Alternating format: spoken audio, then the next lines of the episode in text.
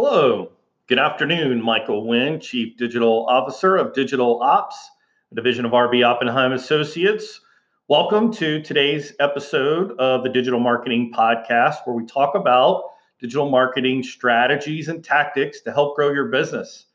Today, I want to talk about a prime day for Stranger Things, the formula for building pillars of brand profit.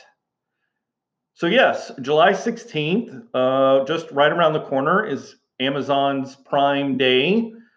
And it's interesting that last year in 2018, Amazon announced that it was their largest day ever and sold over a record 100 million products on its Prime Day. I think it's interesting that they also noted that they had more single subscribers to the Amazon Prime subscription. Obviously, they do a great job of, of promoting the fact that you can save money on this order if you become a Prime member your order, which is now X dollars, could be reduced by a percentage if you continue to, if you sign up and become an Amazon Prime subscriber. I think it's interesting. They noted also that on Amazon Prime Day in 2018, uh, the most popular Amazon products as well as non Amazon products.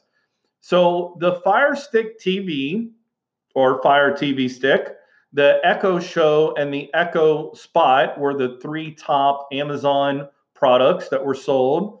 The two top non Amazon products that were sold were the Instapot cooker as well as the LifeStraw water filtration system.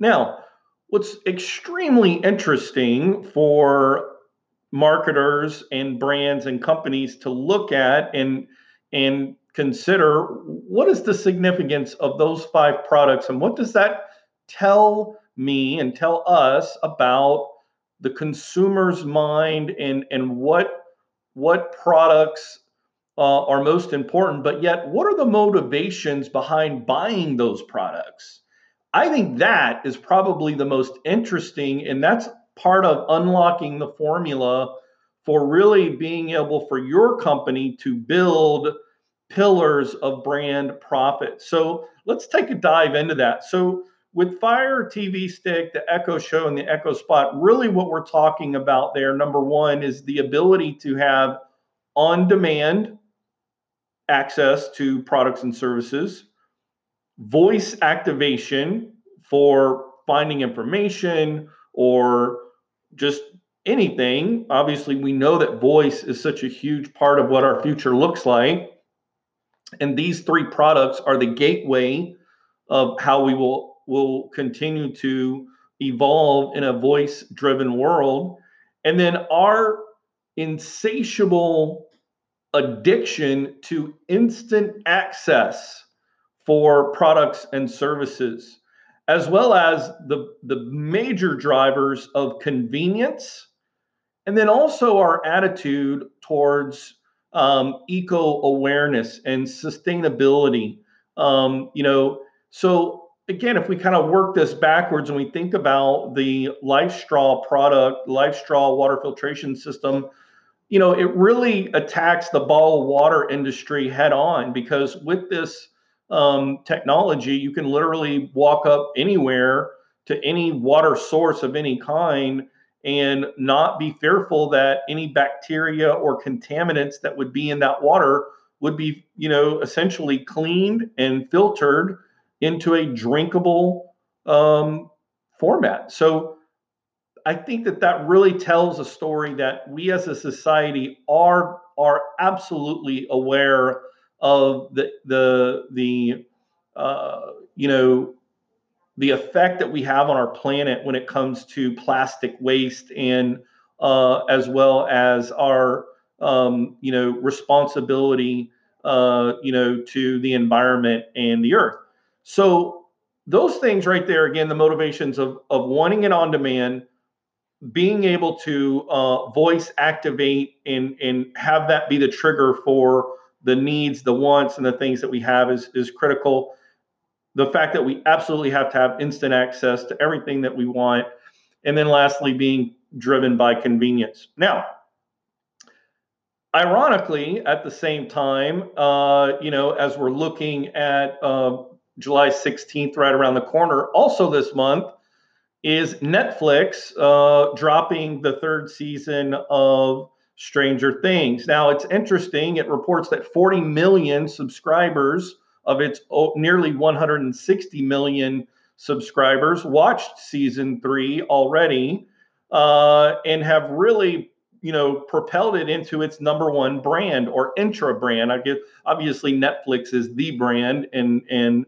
uh, the stranger things uh, episode and series show is its number one intra brand or division so, what is their objective with this? I think it was interesting in a Bloomberg report that I read. I found it really interesting that they, you know, noted that Netflix goal or objective with this series is to create uh, really a brand franchise, similar to what Disney has done with Star Wars and Marvel and some of these others, where you have this extenuation of, uh, you know, a uh, an, an ecosystem or a um, a a market that is connected to entertainment linked merchandise.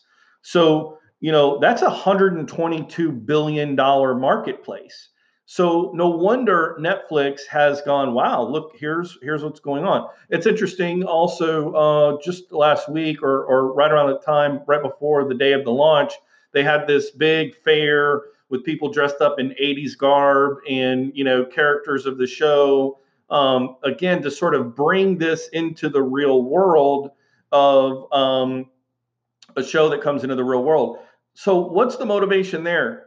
Guys we are absolutely obsessed with 1980s nostalgia. We absolutely love it. Um, you know all the different shows that are coming out fashion trends that are out you look on eBay, stuff that's vintage 1980 stuff is bringing huge dollars, whether it's VHS tapes or uh, you know any kind of merchandise from circa 1980 is huge right now. So um, th- I think that that's another motivation that you need to understand that when you okay so i mean here's the question. What can you do as a business right now and how can you learn from amazon and netflix? And i think it really boils down to this you need to we need to use these motivations because they're huge indicators of, of what we are and, and how we act and behave as a society and use these as a formula or a recipe for ensuring your brand is relevant. So you've got to reverse engineer and try to look through those lenses those motivations and how your brand might be relevant. Because i think if you can you can also uh, create pillars of profit for your own brand uh, in an internet based, consumer driven ecosystem. I think that is absolutely the key. And when you sit down and you look at this for companies and brands who, who may ignore these motivations and signals, um, you, you've got to really see the writing on the wall. It's time to re envision your brand before disruption affects and signals the final episode of your business. I mean, that is the real warning for businesses today who don't understand and who think that, you know, Amazon can do this and Netflix can do this, but I can't do this. You can. You just need to understand the motivations. And if we go back to them, what are the motivations right now? You need to look at your brand, your products and services, and think about how can I provide on-demand access? How can I how can I connect with voice activation? How can I com- how can I connect my consumers with instant access? How can I uh, provide convenience? And and also how can I address eco awareness and sustainability? And lastly, is there a connection between 1980s nostalgia and my products and services? You put all those pieces together, you've got a formula that can help you propel your brand and build a pillar of profit for the next 24 months. Thank you so much for joining in today. My name is Michael Wynn. I am the Chief Digital Officer of Digital Ops, a division of RB Oppenheim Associates. I hope you tune in tomorrow to the podcast video. We'll see you tomorrow.